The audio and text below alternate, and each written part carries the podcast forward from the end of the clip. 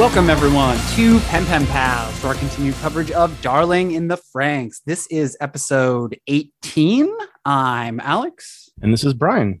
And this week we have an extra special guest, uh, just like last week, coming from extra far away, uh, but this time in the European continent. Uh, we got from Germany, Miki. Hello.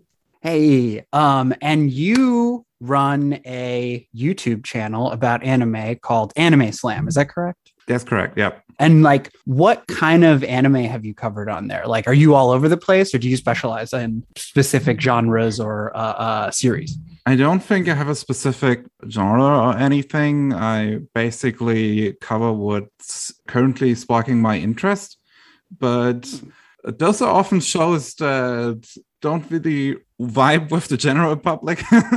oh, cool. I cover a lot of niche anime. Well, you're in good company. yeah. We are not interested in what is popular. We are only interested in what we find meaningful, uh, which we found you through an episode you did on Darling in the Franxx. The history behind that video is uh, interesting because I was invited to a convention in Germany before uh, Corona hit, and then um, yeah, it was a convention about Darling in the Franxx. and not not a convention. The panel was about Darling in the Franxx. So the German disc publisher licensed Darling in the Franxx, and they wanted to do some kind of advertisement for it. So they had this huge plan on, on, on making a panel comparing Evangelion and Darling in the Franxx.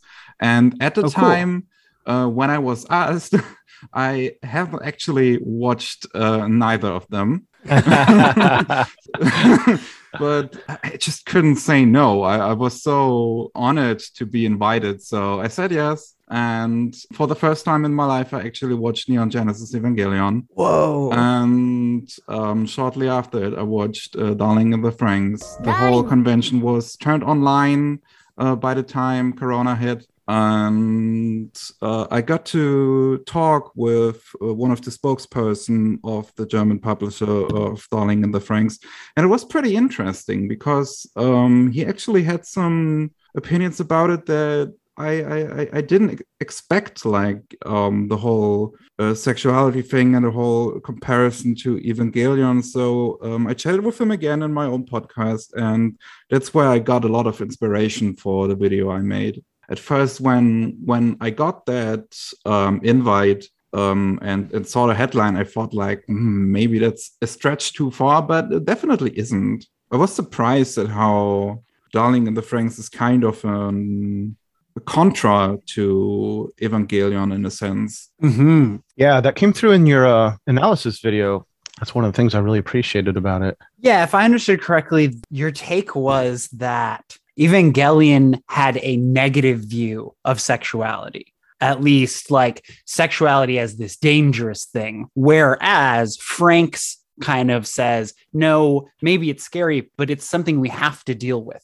We have to come through it, and it can be wonderful. Is that about on? Yeah, that's that's um basically it. Yeah. Very cool early on in our coverage we figured out that there was a discrepancy in the the first person pronouns zero two uses boku you know which is typically a masculine pronoun but then we realized that this is a trope in anime the the bokuko this like archetypal female character who uses that um, and it's not super common in japanese society but it got me on this uh, or i think both brian and i on this I don't know, thought experiment of like, can Zero Two be read as a trans character? And without really thinking about the full dynamics of everything, I was thinking of like, oh, she wants to be, uh, or she feels masculine, but it's not exactly that simple. And I was really amazed to find in your coverage this alternate, but also trans take on the story,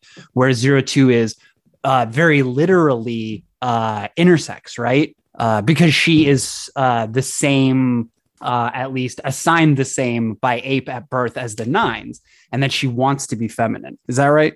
Yeah, I, I, I mean, by law, uh, of course, she's intersex. Um, I've noticed Zero Two a lot in like uh, transgender um, Reddit and forums, and was kind of surprised by it because I had watched like the first couple of episodes when it first aired, but kind of forgot about it because I'm not the kind of person to watch something weekly. I just normally wait when it's finished and then binge it. So when I f- watched the first couple of episodes, um, I had this very fan service uh, kind of a show in, in mind and just didn't expect what was to come later in the show. So I was always surprised when I saw her in, in, in, forums and chatted about it a bit with other people um, and with other trans folk who were kind of in on the meme. So I got to understand their reading uh, of it a bit better, and I can totally see it like uh, that um, she wants to be born feminine.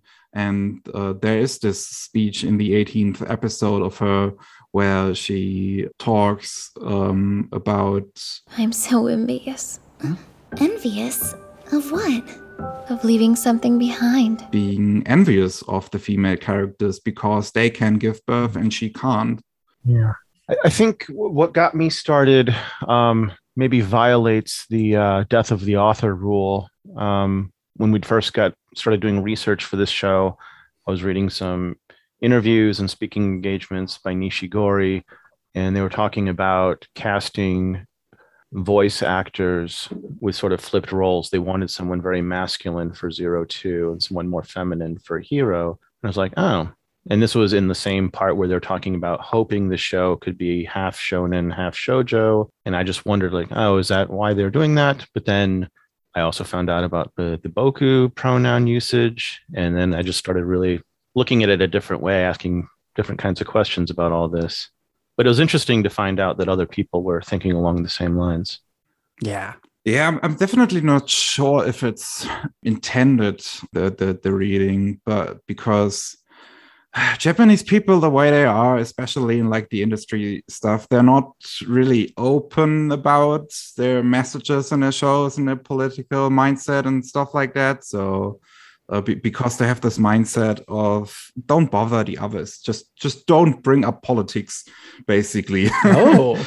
and um, so, uh, in most interviews I found, they they said nothing about that matter. Basically, they they I'm not sure if they actively denied in some of the things I read if the show is political, but they just kind of undermined it.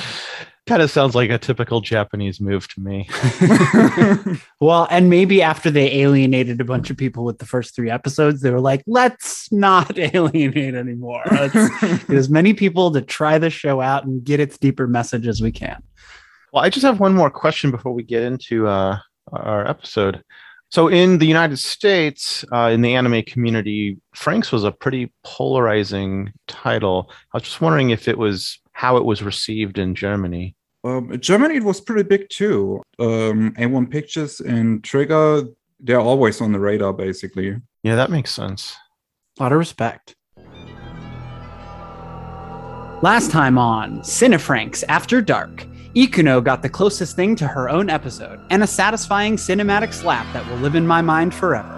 Zero Two got a full horn makeover from Miku and Ikuno, but then guess who was coming to dinner? The Nines, who were ready to sow distrust, shake everyone's confidence, and snitch to Papa about all this creamy, cuddly intimacy and independence. Hiro grew horns to match Zero Two, but couldn't measure up to her artistic talents. Kokoro continued her scheme to get Mitsuru to make a baby, and when she revealed her desire to the group, 9 Alpha called her disgusting. You know, like a fascist. Then Ikuno delivered the aforementioned slap. You know, like my hero. Hachi and Nana arrived at Mistletoe to take command once again, but were too late to mitigate the emotional mayhem caused by the nefarious Nines. Ape made a move against the Klaxo Queen, embarrassing themselves. Kokoro and Mitsuru experienced greater emotional and physical intimacy. Is all that glitters gold? Is all that shimmers sure to fade? Will the nine triplets ever get to speak? Let's find out. Brian, do you want to count us in whenever you're ready? Sure. Three, two, one, play. Good morning. Beautiful, isn't it? Well, that's a pretty good morning after. It's great. The fact that the cherry blossoms are white doesn't that mean that's the end of the cycle? Now they're gonna fall. But yeah, I think we do see them falling in this episode, right? Yeah. And we went over. We've already established that it's a common thing in Japanese media, and so they're probably referencing again that white means both death Oh. and Uh, love. Oh love, love, Okay. love, and death. love and death. A wedding? What's that? Oh yeah, she It was a can mean white, where can also mean humans of old death. make a Mm. I know true to each Shiki has double meaning for the four in seasons. and to never part until Can't remember what the other meaning is, but it's also the That's title of a really good vampire at anime. according And also rhymes with our And guest who do you name. see getting married Oh, um, does Kokodo Miki mean something in Japanese? Not actually Haven't you told sure. us about it? I was inspired by thought it sounded truly um, the character of the first to do it generation of here. Idol Master. Before we all have to Idolmaster by this Nishigori? No, the, the the first anime, After how the they yelled 2013 one. That's the wedding dress? Yep. So I mean, they're wear the rediscovering something Wow. from old Mhm. humanity, right? But really in another that we're gonna way, they're like creating What their own culture, use? right? Like they're creating rituals. Yeah. Turning the curtains I mean, these drawings that Hiro and come up Zero with Two some did is their only ideas. template. Well, they're white, aren't they? Oh, so Which Zero Two's like the priestess. Wrong. She like internalizes the did it for story and then like regurgitates did it as you? their own culture. That's Are you really that interested in me? Ikuno, what? At that moment, I was thinking the same thing as the Nines. And when I slapped Alpha, it was in order to hide that fact. What do you mean, the same thing? Franxx can only be operated by a boy and a girl. And I've always wished that stupid system would just go to hell forever. But you know what I realized? As much as I find it a pain, I wouldn't be myself if I refused to acknowledge it. You wouldn't be who you are without it. And I would hate that. So. what is wrong with me? My feelings are such a mess. Your feelings? Ichigo, I love you. Okay. Great, great that was a show. Pretty emotional episode for me. Wouldn't change it. Let's talk about this. Uh, episode 18 When the Sakura Blooms. Uh, we've just been through this Sakura cycle. Like, this could be a Sakura arc for the show almost. Uh, we kind of earned these last two episodes, or at least I think the showrunners earned these last two episodes. We went through a lot of combat, stress, and emotional turmoil. And now we get these two episodes to kind of relax and reconnect with each other and then to uh, re-examine some relationships right We can relax for a little bit, yeah for most of it. yeah but mono no even your relaxing will end Yes. So it's a pretty nice morning after. mm-hmm. Not everyone's morning after uh, is as pleasant as this. So I feel like they've got something real. And just a little side note Mitsuru and Kokoro, they have gone to the room that Miku discovered in the Boys versus Girls episode, Mm-hmm. which housed the former Squad 13. I think the implication being uh, this is where they could find privacy since the two of them each have their own roommates oh right and it's on another floor Mhm. So someone had some good foresight. Um, after our credits, Hachi is briefing Ichigo. There's no explanation why Nana isn't there. There's some ominous stuff on the monitors behind Hachi, which if Hachi was like emotionally intelligent, he would have probably have known to turn them off.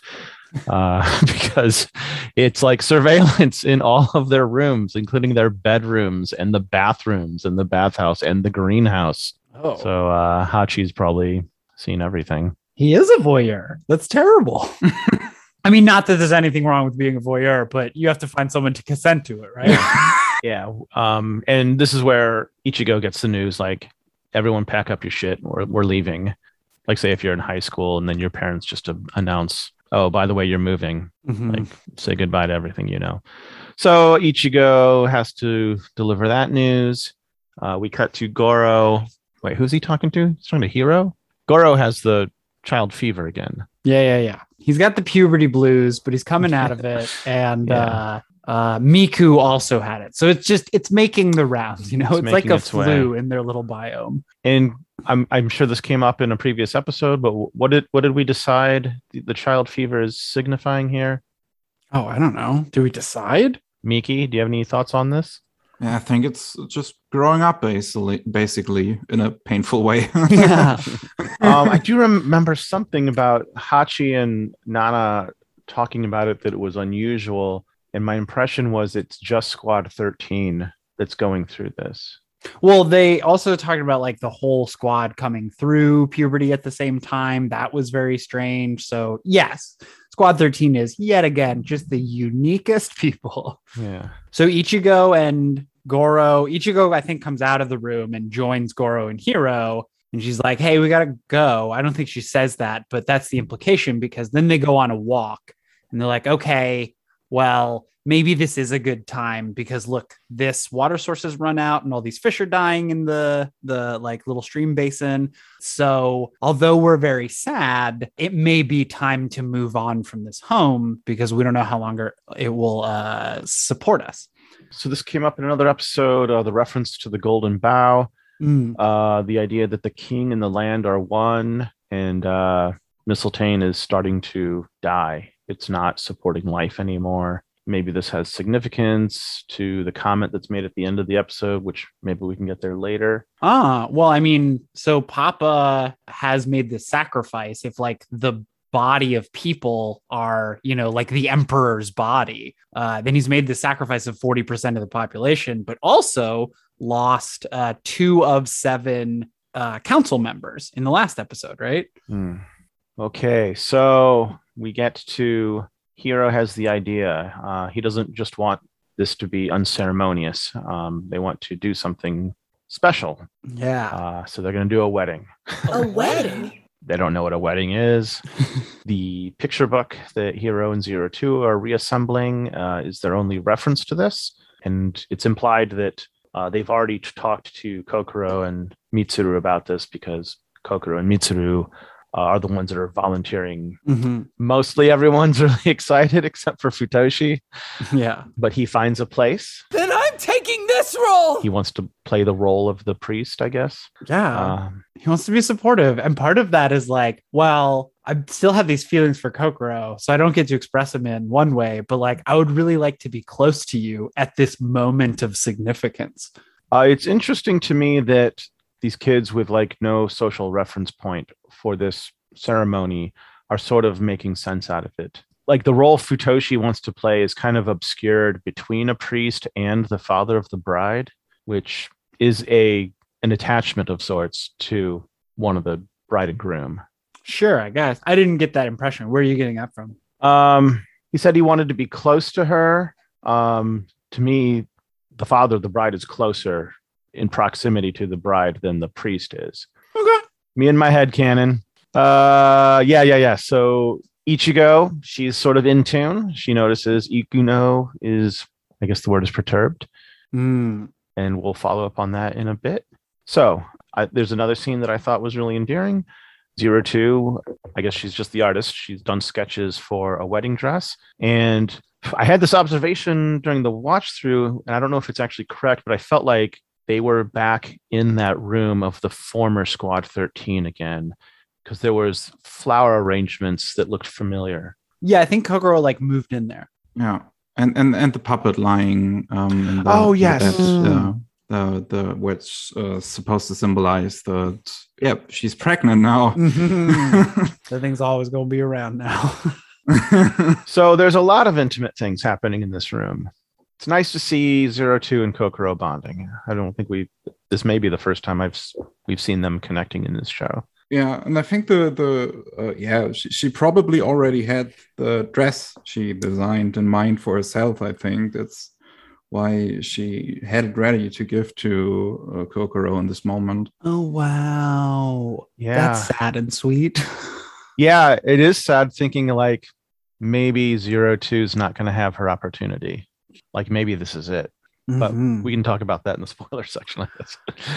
Yeah, but we get this wonderful I think there's like a theme of, I mean, obviously, like almost every episode has a theme of cycles, but this uh, episode almost has a theme of like recycling, like reusing this room at, you know, repurposing it. Mhm. There's a shot where I can't remember who looks at it or if we're supposed to see someone look at it, but very specifically, it shows the camera from the previous group. We theorized at one point, or I theorized at one point, that other Frank squads don't get the birthday presents that Squad 13 gets, but the previous Squad 13 probably did because, like, this old fashioned camera, that's like a personal effect, right? Yeah.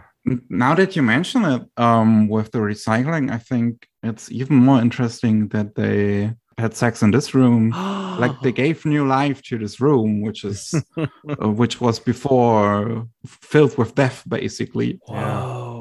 And oh my gosh. So I'm always looking for reasons to bring up the psychological link between sex and death. Like being close to a symbol of death or like a manifestation of death sometimes like pushes people towards sexuality. Like Halloween, oftentimes people use it to, you know, dress in ways that uh, they think are provocative to kind of engender that kind of uh, attention on that night. Man, fascinating. Mm. So now I'm looking at this episode as like the death and rebirth cycles again. Okay. Well, and it may be like a conclusion of one cycle and the beginning of the next, right? Hmm. We're probably going into our final act now, right? Mhm. Hmm. Oh, and we get like two big manifestations of the the hopes and fears of this final act. We get Kokoro is, if not explicitly, like like you said, the doll is constantly there now. Kokoro is probably pregnant already. And we get, you know, jumping to the end of the episode, we also get that their their memories have been tampered with. And so one of our fears is like, oh, everything's gonna be messed up because they don't remember each other. Sorry, just up things coming up. And and being pregnant but um, having no memories of it sounds pretty hard. terrifying. Oh my gosh.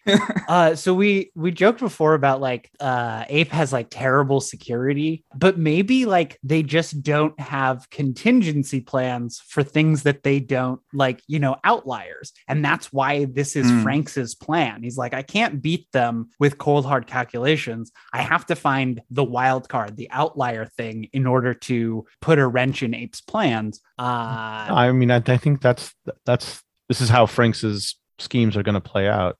Right. Oh no no no. Yeah yeah. Thank you. Okay, so uh Kokoro at the end, uh you'd think that they would have taken the rings off of them. And you would think that they would have been like, "Oh, Kokoro is pregnant. Well, just deal with that." But they don't have any protocols for it. It's not on their radar. Yeah, exactly. yeah, it could be right. They probably they, they don't expect the children to have sex. Yes. Because the children aren't supposed to know about that. Maybe Hachi and Ape don't know that it's happened because maybe the cameras are not in that room.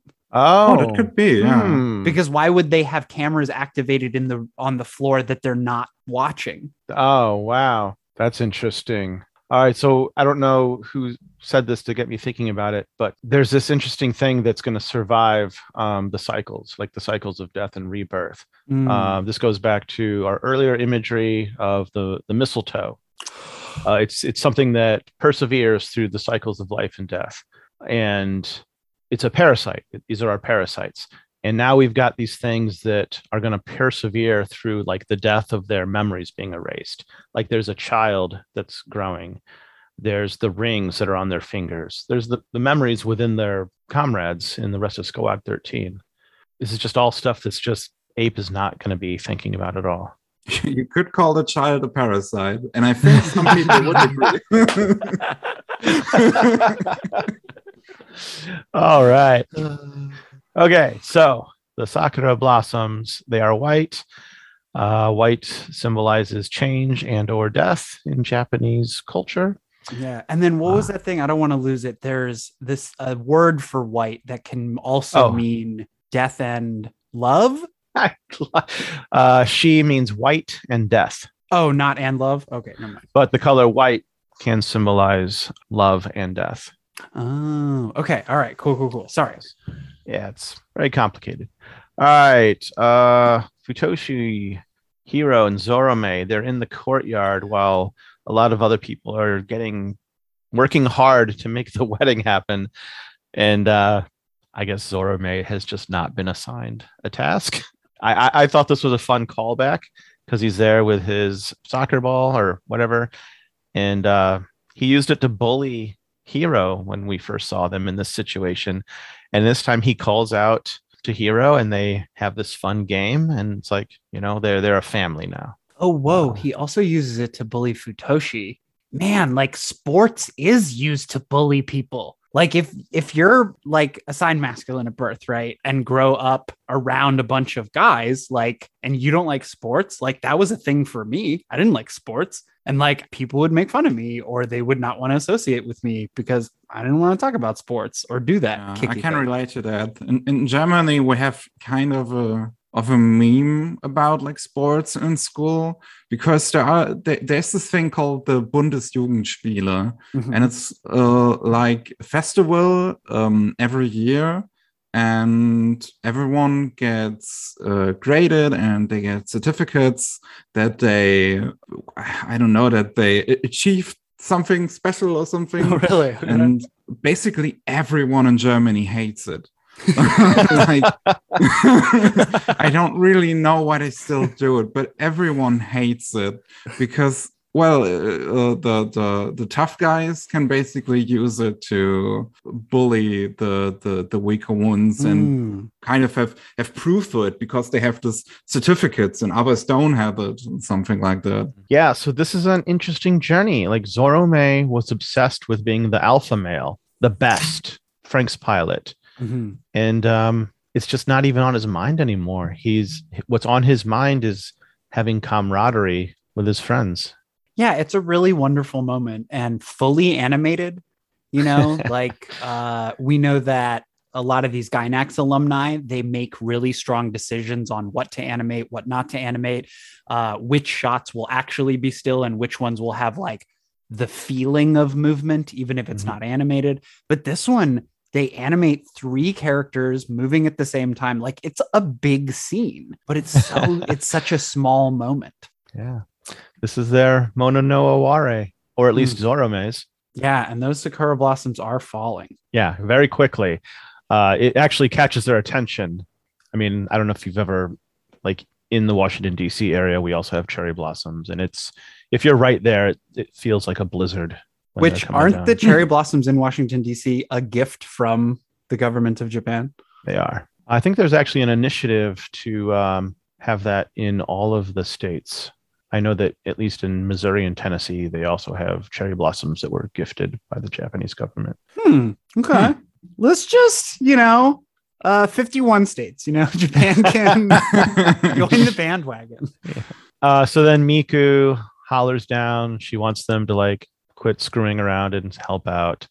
I don't know if this is it when Zorome gets inspired to start painting. Well, the very next scene on the other side of this scene. So you're uh, right. It might, it, he uh, must have gotten uh, inspired in some point. And when we first met Miku and Zorome, we might be like, man, Miku is really riding him. But now that we've spent time, we contextualize her saying, like, hey, get off your lazy butt, do some work. Like, that's actually part of their dynamic you know they're teasing each other they actually do resonate on a level where their partnership is pretty stable and they can make those kinds of jokes or demands of each other. All right uh, so let's get to the next dynamic yes that, uh, this is the most intense scene in the episode. It might be my favorite scene in the episode. I don't know maybe the series. It's really wonderful. And all of us were silent i think watching this. It's just so engrossing. Yeah Ikuno comes in, presumably to check on Ichigo, and we see her flopped down on her bed. Is she asleep? Is she depressed? Um, that's what Ichigo's there for. She's concerned. I think she's depressed because okay. Ichigo asks, I think specifically like, "Hey, are you having the child fever again? Are you okay?" And Iku's like, "No, it's nothing like that." I'm like, "Yes, Ikuno is depressed because she had this big release, this emotional catharsis in the last episode. But now that she's come back to normal, all that's on her mind is, I don't know, the interminableness of her situation. Like she knows that Ichigo is into Hiro and partnered with Goro, and that Ikuno doesn't really even factor into that calculation for her. it's just so sad. yeah. Let's see. How, how does this play out exactly? Like Ichigo asks about their interaction with Nine Alpha. Uh, like, did she said, did something happen? yeah, I- Ichigo doesn't really understand the slap. Like Ikuno, part of her strength, part of her identity is her sexuality, right? And sexuality is not her gender, but who she is attracted to. Ichigo, she's attracted to Ichigo because of her gender, her feminine qualities, right? That's what makes her definitionally a lesbian.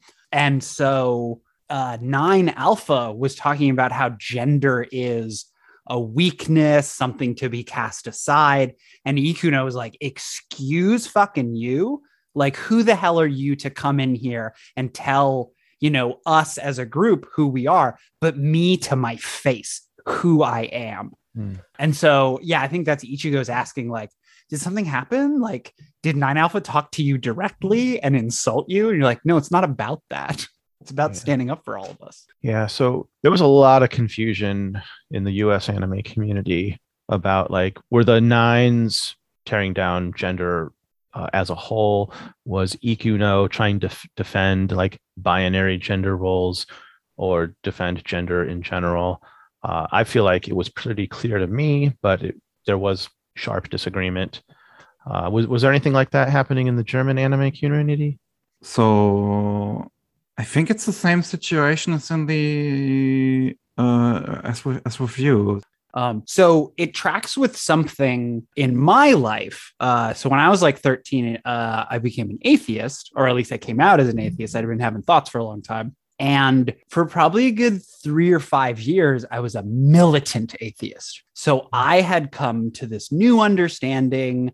And so it was my job to pick a fight with anyone who had not come to that understanding thankfully i'm not like that anymore that's kind of like the nines nine alpha so like uh spirituality uh religion in itself is not a detrimental thing right gender is not a detrimental thing people find identity and strength in it but someone who has who feels that they have like gone beyond gender you know like the nines i guess they consider themselves agendered it- it's the same kind of thing. Like, this works for me. Therefore, I need to liberate everyone else from the confines of this this thing that's in their way.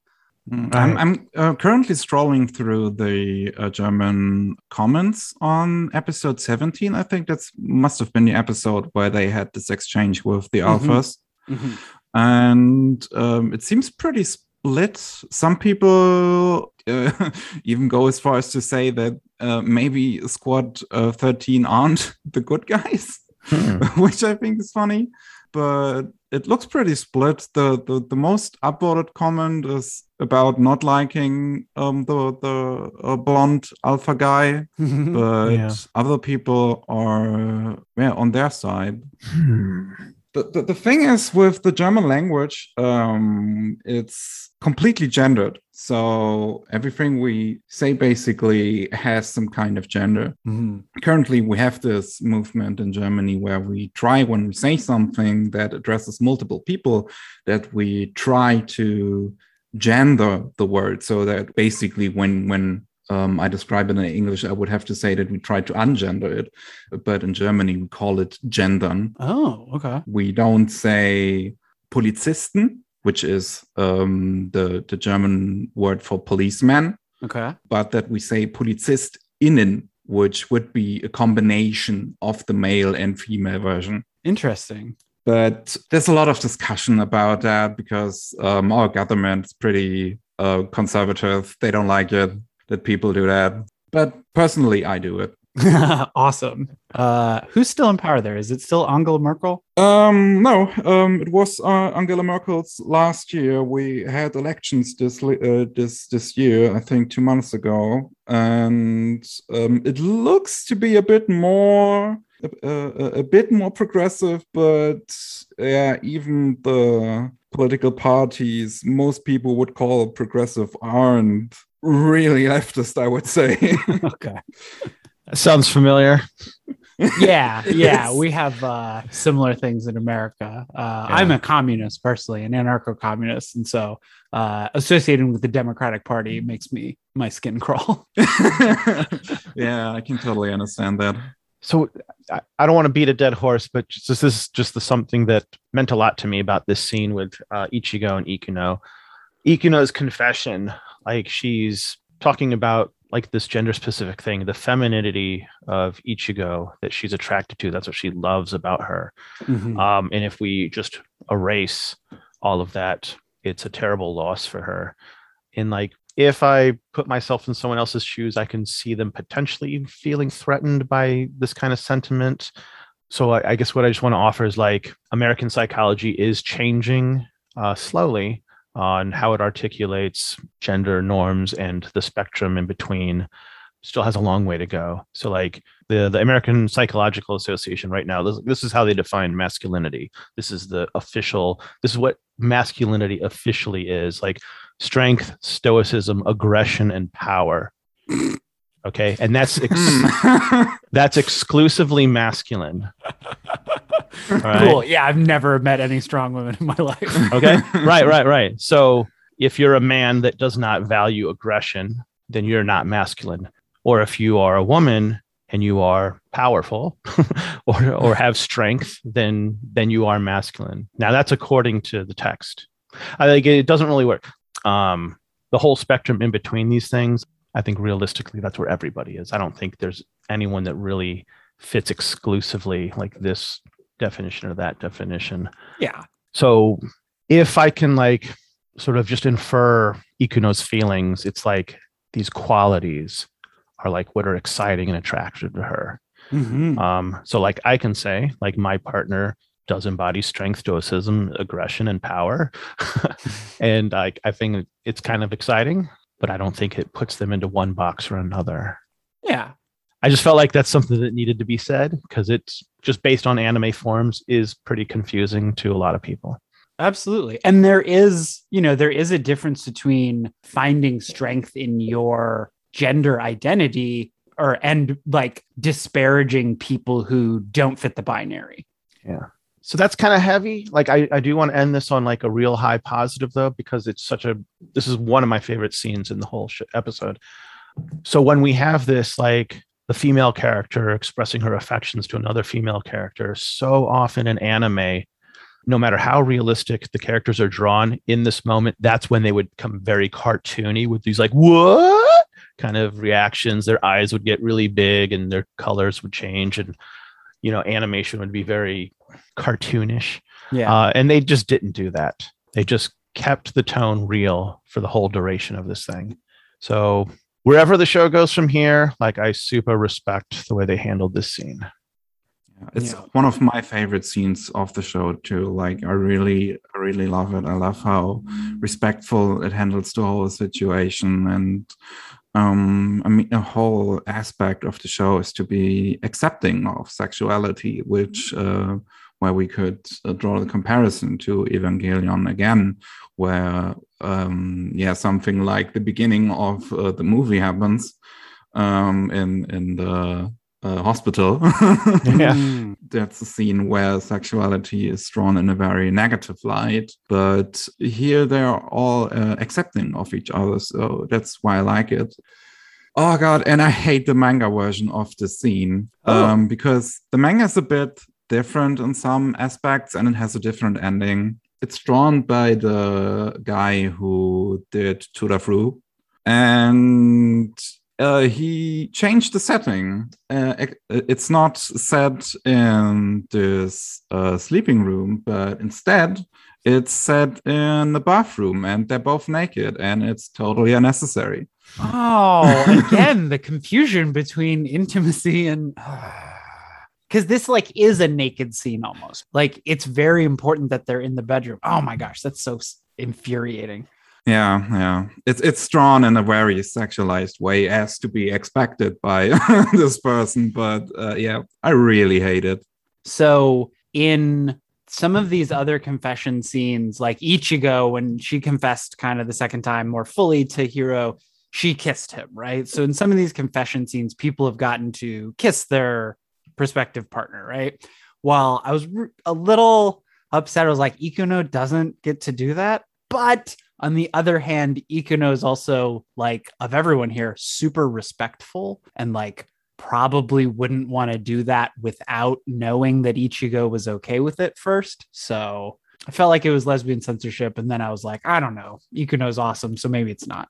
Yeah. I mean, it still really moves me. Like, um, I didn't cry this time, but I'm, I'm usually uh, moved to tears in this scene. Um, Ichigo, she just doesn't have the, the shitty typical anime reaction, you know, like mm-hmm. she hugs her friend and like she has these words of consolation and like identifies with her she's just like i used to be that's pretty huge mm-hmm. yeah it's it's a scene that's very different from a lot of anime how they handle lesbian characters or female to female attraction and I, I, really like Ikuno throughout the whole show and how her character is, is painted, and especially that she's not the kind uh, of, of, of character that she doesn't fall into this cliche of God, how was it called? It was a, a um, it had a certain name that the gay character either dies or doesn't get a partner at the end.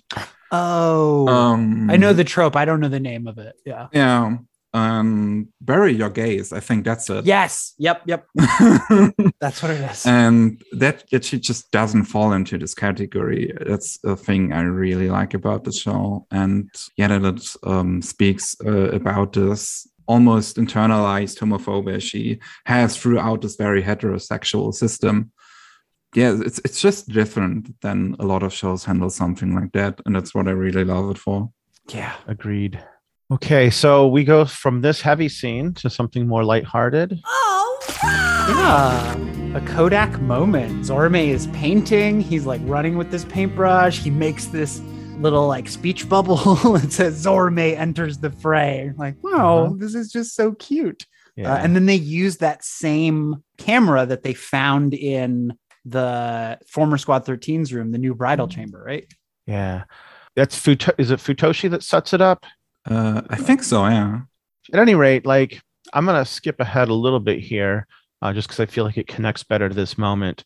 Yeah, they're they're doing the group photo, and it's just like there's so much continuation of tradition in this episode and now they're continuing the tradition of the photo now and then in the end scene when they're all packing up to leave uh, miku is in that special room that they'd had set up and as she's walking out the door she looks at the old photo of the former squad 13 and has this melancholy look on her face and like god i just had this feeling like some things aren't going to get to continue like there's not going to be another group of kids after them.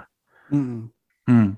Which is a common sentiment in my generation, the next generation, like a lot of millennials and uh, Zoomers. A fear is like we are the last generations that will be able mm-hmm. to enjoy the world the way it is because global warming is going to get worse, right? And industrialization doesn't look like it's slowing down or reversing fast enough. So like that's a very real, not universal, but global fear. Hmm.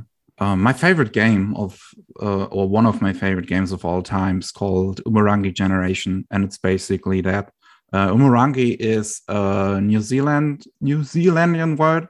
I don't know how the language is called, but yeah, it's it's basically describes being the last generation of something, and oh. um, yeah, the game is all about like uh, the dying world and how everything is going to shit and just being the last young people who get to live through all the chaos that ensues it's it's a great game. I really really love it. Like it's very unconventional storytelling because you're a photographer.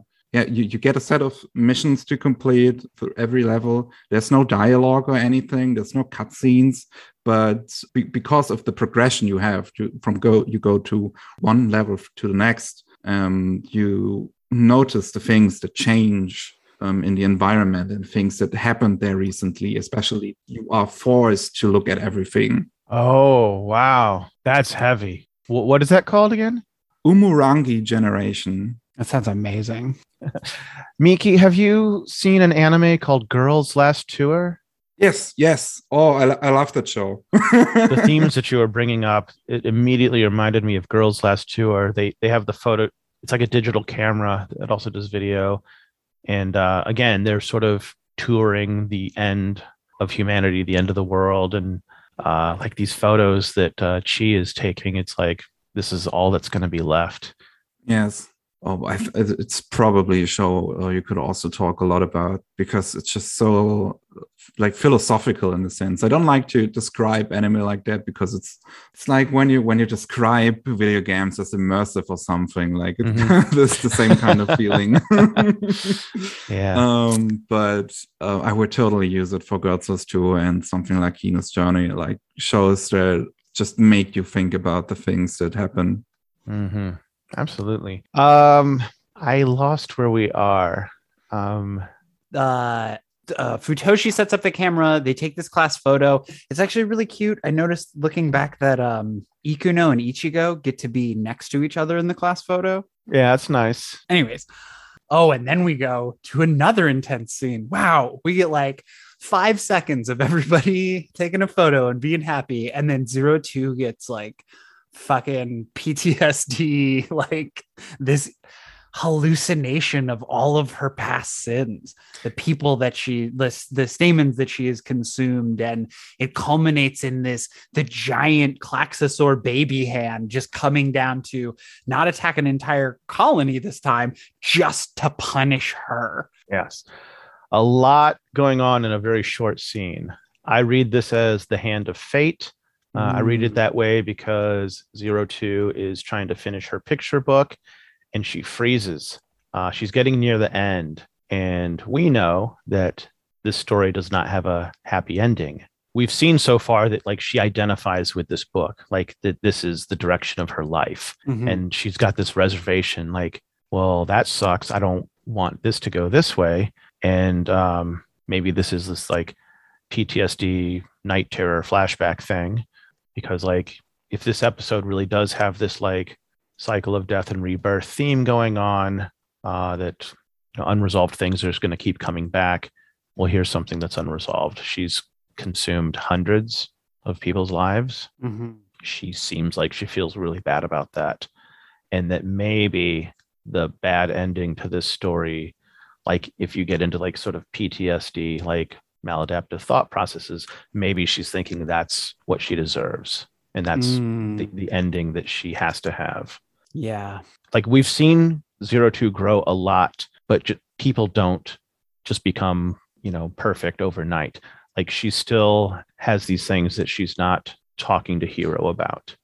Oh yeah, she very quickly when Hiro enters the room, she's like, "Oh, let me gather up these pictures. You don't really need to see uh, the last things I've been working on," and does not tell him about this vision, right? Yeah, but like this is how relationships are. Like they have let each other in a great deal in the span of their relationship, but there's always more to go, and this is where her current boundary is, uh, and not really based on something positive. It's based on like these kind of guilt and shame and fear based things. Mm-hmm. But I feel like if Hiro was in, he could really help her out. but we're just not there. Yeah. Uh, but she goes through this terrible hallucination, this really jarring experience. But on the other side of it, uh, she gets a new form of validation. I really liked this choice. I thought back and I was like, oh, she has been in the white plug suit. So she's adopted that. She doesn't wear the red plug suit anymore. So she's adopted that part of the team, right? But this is the first time we see her in a standard Squad 13 outfit. Kokoro let me borrow this outfit to wear for the wedding. See? Uh, and I was like, oh, that's so awesome. Symbolically, she's even more a part of the team. You know, she's not like part of the team but stands out. Now she's just part of the team, the same uniform. It's really wonderful. And it's not a random uniform, it's Kokoro's uniform. which a major part of friendship and bonding is reciprocation, right? So, like in the last episode, we saw that she sits down and lets Ikuno file her horns and lets Miku make this headdress for her, but she doesn't reciprocate in in the same fashion but this time she does she designs the dress which miki if you're right that it was for zero two's future she mm. gives kokoro her dress and in return kokoro gives her this uniform.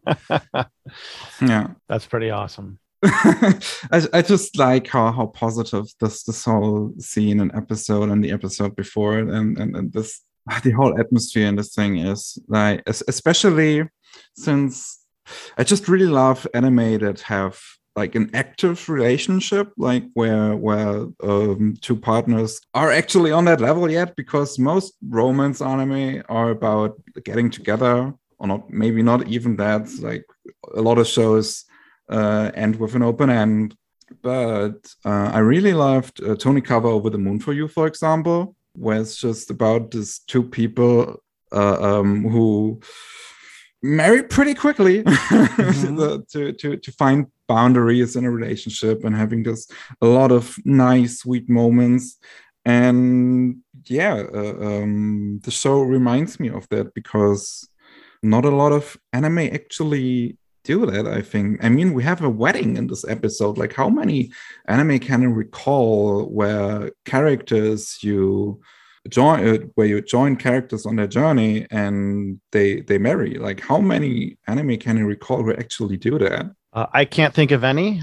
I do know that when like wedding imagery is used in anime it's usually used again as a joke yeah just, pretty often oh just like gosh so in evangelion at about this point in the series misato goes to a wedding and it's like a completely different angle for her yeah it's like a really depressing affair because she's 30 now. She's not the one getting married again. She goes with her two old college friends and ends up hooking up with the guy she really didn't want to get back together with. Like, ah. Oh, this is so awesome. Sorry, the parallels are just everywhere. uh, but you know, like the the positive stuff for this episode, gosh, it makes our ending so much sadder and, and we're getting there pretty quick here now. Mm-hmm. All good things must fade. Yeah. So, I mean, we're here at like the moments before the wedding and then the wedding itself. Gosh, there's just so many little endearing things that are going on uh, that just make it so real. Like Mitsuru, he has these like very real feelings and he's just able to say them for the benefit of the audience. Like Kokoro is coming down in all of her splendor, and Mitsuru has to avert his eyes because she's just so damn beautiful. And she doesn't get it. She's like, Mitsuru, look at me. And he's like, You ask the impossible. uh, and it's also a little joke, right? Because a common Catholic tradition is that you don't uh, see the bride before the wedding ceremony on that day. Um, yeah. And if correct me if I'm wrong, but I'm pretty sure uh, a lot of Japanese citizens uh, they have relationships with three major religions in their life. They go to Shinto shrines for some things. They go to uh, Buddhist uh, practitioners for some things. Yeah. And then when they do marriages, sometimes, especially modern marriages, they model it after this Christian uh, uh, or Catholic, at least, archetype. Yeah, a lot going on. Yeah, sorry. um, so yeah there's just like like reverberations of like ceremony that are presenting in the mm-hmm. lives of squad 13 right like you were saying like not seeing the bride and then Zorome has this thing like I feel like someone's supposed to say something. it's like, yeah, normally they would. Oh, yeah. And Miku is like, do we ring the bells now? Yeah, why not? They're like making their own. Ah, uh-huh. they're making it their own. Yeah, it's yeah, great. Because they basically, I mean, they have never seen a wedding. They didn't know what it is. So they they know parts of it because of the picture book, but they don't know how to use them. So they just yeah. make this up. And like the most important thing that they get right is that they have fun. I've been to yeah. so many weddings that were not fun. yeah. So Miki, you mentioned this in the uh, the watch through, but I just thought it was so amazing. They're exchanging the rings and putting them on for each other. And before we get there, props to Mitsuru. Like something that you make yourself is just so much more meaningful.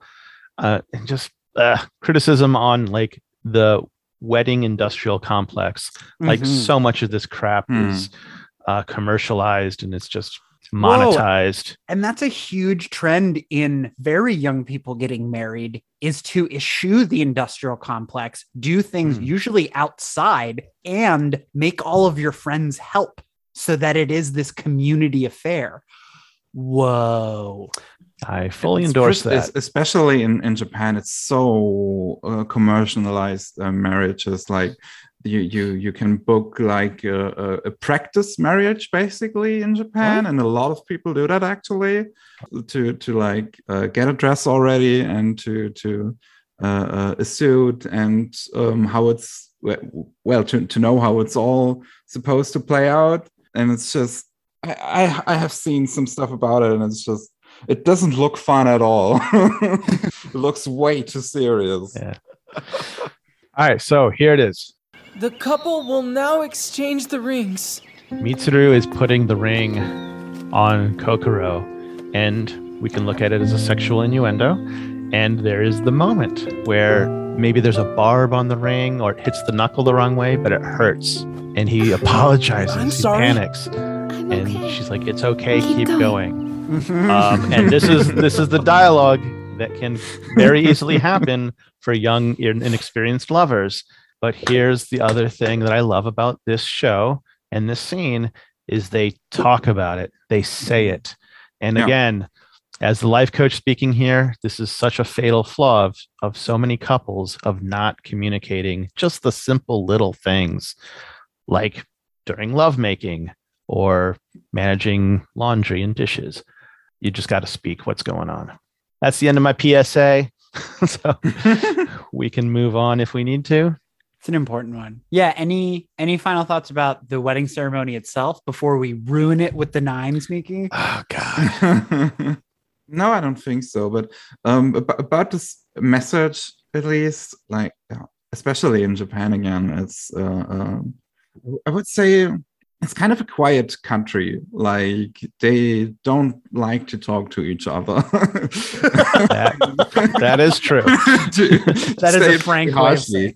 but um yeah so so especially like private things you you don't talk about it like I said before you you don't want to um make it difficult for the for, for someone else so so it's just viewed as when you bring something difficult up that you are already making it difficult.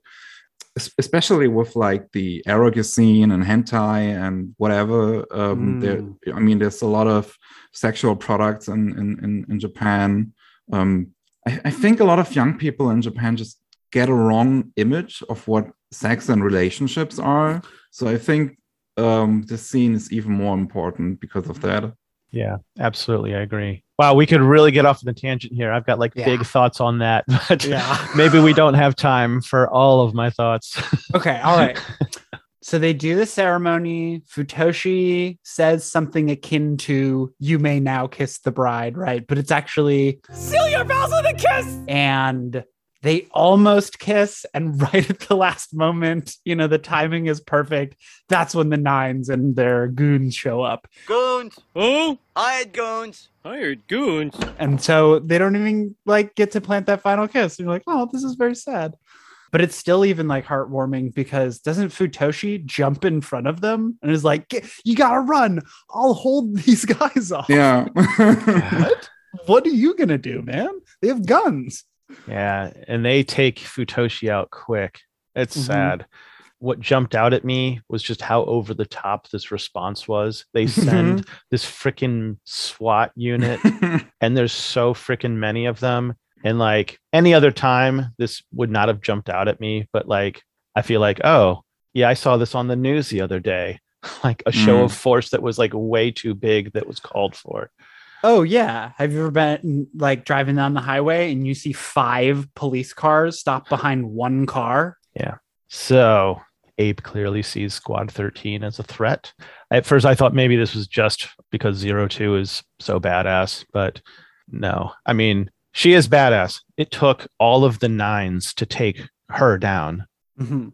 It sucks, but it was an awesome fight at least. Yeah, a Um, little bit of action. a and then choreography. like God, this freaking like military unit just to take down the rest of Squad 13 is so absurd. Yeah. Ugh. Yeah, I I hate Ape. damn our monkey brains. Just Yeah, and just God, ugh. the nines, they're just so shitty. Yeah. like uh there's this scene that's like in slow motion when zero two goes to like punch nine alpha in the face and uh nine uh gamma just just effortlessly like deflects her punch Mhm. and just has this like smug smile on their face. And then when they get zero two on the ground, he again calls her Iota, which is like the diegetic equivalent of dead naming someone. Yes, that's ex- that was the first thing. He's I like, You're of. one of us. You're not one of them. And you never will be. And you're like, Dude, fuck off. He's a bit like a fascist. That's okay. Yeah. He's also got the blonde hair. and it's something that strengthens the like whole transgender theory about zero two basically Oh, she actually has a dead name. yeah yeah, yeah. Oh gosh. So it's just sad, one sad thing after another. So I, I didn't really see much about this online, but to me, it hit me hard. Just this moment of shock afterwards, like after the soldiers have gathered Kokoro and Mitsuru and they're gone and they're just sitting there and the flowers are on the ground and their furniture is smashed and they have to just pack their shit and leave. Mhm. There's Um, an explicit, the opening shot of the scene is zero two picking up the purple flower that uh, Ikuno pinned on Mitsuru, like literally picking up the pieces of the lives they just saw wrecked. Yeah. So, you know, this is like not really the kind of stuff that gets media coverage when great injustices play out in our lives. Uh, but this is like one of these real hard things. Mhm. I won't get too explicit about it, but, you know, all the bad things that you can imagine happening to you, like it doesn't end when the event ends. Right. Okay. So we're going to go from bad to worse. Yeah, we get these long full shots. We get a shot of them like picking up the stuff from the room that they had made up for Kokoro and Mhm. Mitsuru, and they've we've seen that they've like decked it out like a wedding night thing, uh, and so like it's just something that doesn't get to get used. All that effort for nothing, and we go, oh my gosh, and then we switch to Hachi in this like emotional doldrum where most people well not most people but i know that i if i was in a situation like that you know i have a history of depression i would probably revert to an apathetic state. Just let it all disassociate so i wouldn't have to deal with that. And boom that's when we switch to hachi who says explicitly if i had emotions what could i say to the children? You're like wait what do you mean you don't have emotions? That doesn't make any sense. Yeah. At this point, Hachi's one of them, like the adults. mm-hmm. he's not one of the human feeling children. So this is really interesting like a lot's revealed here. I mean he says to nana like you could have been of help. So she still has an emotional spectrum. And there's this flashback. And you know the flashback is this sad scene. We see young nana as a Franxx pilot happy and joyous. So definitely one of dr Franxx's experimental squads right Mm-hmm. because we know other squads don't have these emotional dynamics, Mm-hmm. but Nana did. Mm-hmm. She seems like she's in love with her pilot. I mean, uh, Stamen. Mm-hmm. And then something goes bad and it's horrifying. Like there's blood all over the freaking cockpit. And like she's so distraught that one of the soldiers hits her over the head with the weapon to knock her out, to take her away. And in this flashback, Hachi does have emotions. He's the one that tears through the cockpit to get to them, and he's the one who's watching like in horror as she's taken away. Um, so maybe this little trip that Kokoro and Mitsuru go on, maybe that happened to him too. Maybe he just never recovered from it. Mhm. Maybe they just took Hmm. so much from him that he knows those kids needed something, but he didn't have it to give anymore. But Nana probably did. So you want to hear my headcanon, my pet theory for this flashback? Do it. Okay, so Nana can also mean seven, right? And Hachi can also mean eight. Okay, so we find out that Nana and Hachi were pilots. They were Yes. on a Franxx team, which, as far as we understood, no Franxx pilots become adults. So again, we have an anomaly in the people that Franxx is closest to. Yes. So my theory is that uh, Nana had a uh, an unorthodox relationship with her partner. Um, he died in a mission, right? We saw like what looked like a mushroom cloud explosion. Yeah. And then Hachi, we realized maybe had feelings for Nana. They were not the they weren't partners or anything, but maybe they had feelings for each other, right? So my headcanon thing is that Nana and Hachi, after this incident, maybe after she's wiped and returned to the squad, they become intimate and Nana gets pregnant with Ichigo because Ichigo's number is 15, the sum of their numbers. Right? yeah. um, Mm. and if we look at the young Hachi, his hair color is identical to Ichigo's. And that's my little headcanon that that Ichigo actually is their child. oh wow. That's even sadder if it's true. Why you got to be like that? I'm always trying to make things sadder. Great. Okay, let me compose myself for a second here. Okay. All right, we gotta get through Thanks for indulging me. so after the Nana and Hachi scene is our our scene with the Ape Council for the episode, Yeah, so that we go we go back to the ape council. minus two members. Yes. Uh, and there's a schism among them. Uh, and the leader uh, is saying some really weird stuff, talking about shells, or as you call them, bodies. Yeah. And he's talking about them as if they're different from himself. Yeah. And it sounds like Papa ordered the two, Tarzier and whoever the other one was, to go talk to uh, the Klaxo Queen. Mm-hmm. And it looks like it was part of the plan for Tarzier to take the shot. yeah. But it looks like that wasn't the plan of the other three ape members. It's not what they agreed on. So does Papa not have a body? He, he treats bodies like they are not, you know, this is like cult leader bullshit. So I, I will have another question about that when we get to our spoiler section. Uh, but we're almost at the end here. Yeah. So let's get through it. Yeah, so they're in It looks like a stadium that's been like refitted to house people. Yeah. And is this it? This is the destination that they've been packing for to be reassigned to. Mm-hmm.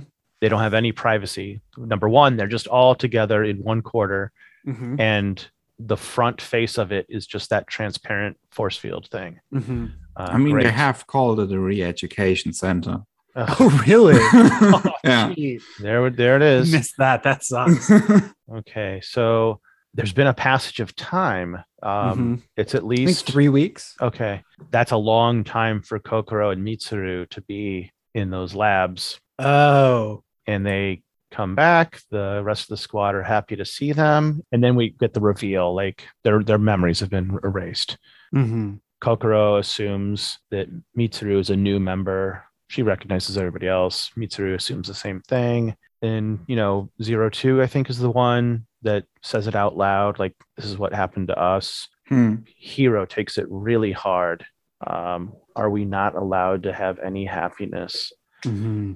And you know, the answer is no. Like this is the message. Like you are just tools. Your worth, your value is only measured by what you can do for Ape and Papa. Yeah, and this society has changed the definition of what a person is. Like, just because you're human does not grant you personhood, or in this Mhm. case, like citizenship. Or I guess the, the word they would use would be adulthood. Yeah. So I think if the viewer is really paying attention, like maybe this is where we're finally supposed to have that aha moment about who's really the villain here. Who are we supposed to be fighting? It's not some mecha dinosaur that comes out. It's this freaking group that denies us personhood.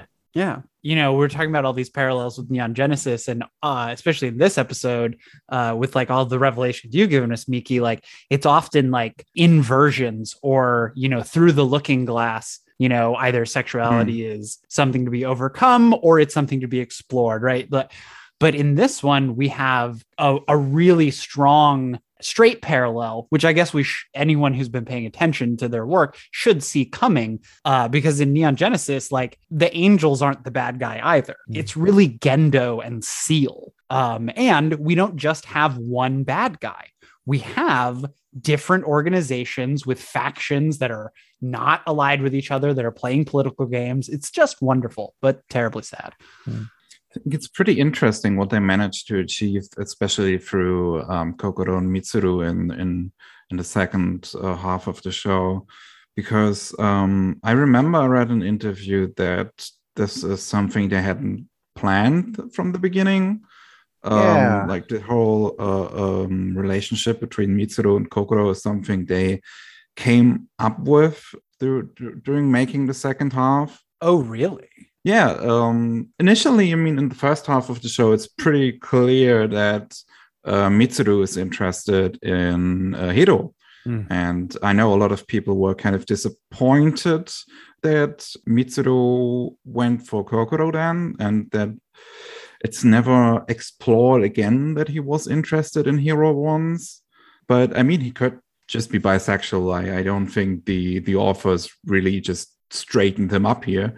Yeah. Um, It's not another bury your gays situation. yeah I- I- they made a really good job through these two characters to explore this whole whole theme of of, of relationship and and um, rebirth and especially in this world and, and I just wanted to mention that because I find it because I find it so interesting that this was just something they came up with during the the making of the show basically Yeah, I can't remember exactly what guest we were talking to. Maybe it was Sophie, but we talked about something about the the planning and that some things seemed like they were over planned. And by the time we got to them, they hadn't set them up, but they were like, well, this is part of the plan. So we're doing this. So it's really fascinating that this part wasn't planned. Uh, and so, like, they were able to put that creativity into it, which obviously paid off because it Yeah. this relationship resonates with all of us, right? absolutely Yeah.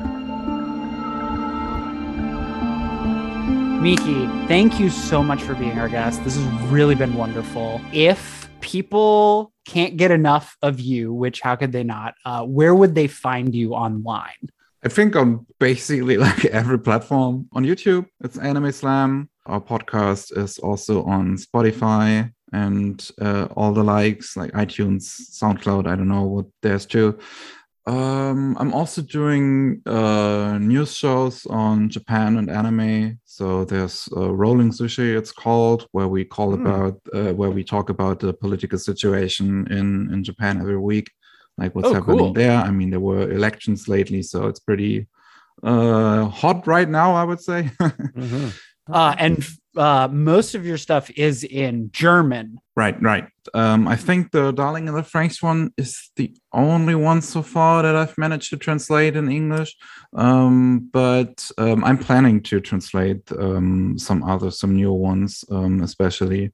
But if, I think a few weeks after I uploaded the Darling in the Franxx video, YouTube changed um, the subtitle editor, and I think the new one is just terrible Oh no. so um, I, I didn't come around to making proper subtitles. Like um, YouTube has this one function that I think is really cool, where you can um, upload your uh, blank script and they make the time codes for you. Oh, It's it's not perfect. I mean, it's just the bot that's making it. So, so it, it doesn't look like proper subtitles. I mean, you know, when you I mean, we uh, as, as anime watchers probably know how subtitles look like or should look like. Um, like a, a full sentence, maybe, or full part of a sentence, not just abrupt, uh, abruptly ending a sentence or something like that. And that's just all um, uh, stuff that the YouTube bot does, and it's hard to edit now because of the of the new editor. It's just it's a pain. okay. Well, hopefully there's more of that in the future. But now I'm extra thankful that you got that one done so that we can experience it Yeah. in English and find Yeah. you. That's so miraculous. Okay. Oh, and if people listening to us like Darling in the Franxx, is there anything you could recommend that tastes like it or that you enjoyed afterwards, or maybe even a good come down series? I think another show that handles uh, sexuality really well is um, a show by Mari Okada.